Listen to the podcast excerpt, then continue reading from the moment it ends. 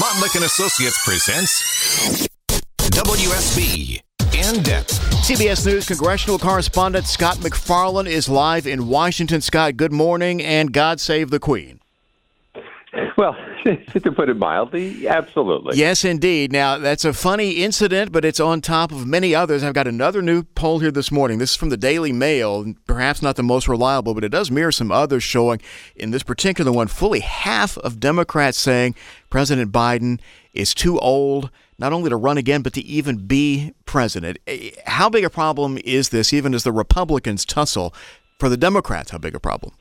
Feels like the paramount, if not the defining political problem for 2024 for Democrats. Um, there's no challenge in the offing to President Biden, no realistic one, no real one. This is his nomination to be had, which is why you don't see him, maybe partly why you don't see him out there campaigning or galvanizing or mobilizing votes or fiercely attacking the Republican challengers because this is his to be had the issues of age, of his ability to get through a second term, are going to define that half of the race through the next 16 months. I say the Republicans are tussling. It's really true. A dozen candidates, and candidate Trump really is the only topic of conversation, at least that breaks through to, to the public, among all dozen of them.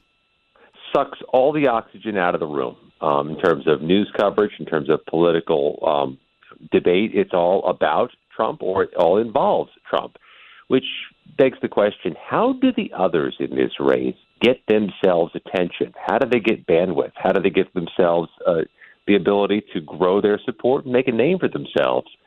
Doesn't seem any of them have answered that question, though Chris Christie, speaking this weekend here on Face the Nation, was supercharged in his criticism of Donald Trump. He believes that may help him get the support that he needs to cut through, making the argument pretty clear, Chris, that you got to go through Donald Trump. You can't go around him. CBS News congressional correspondent Scott MacFarlane in Washington. Thank you always, uh, sir, for your time.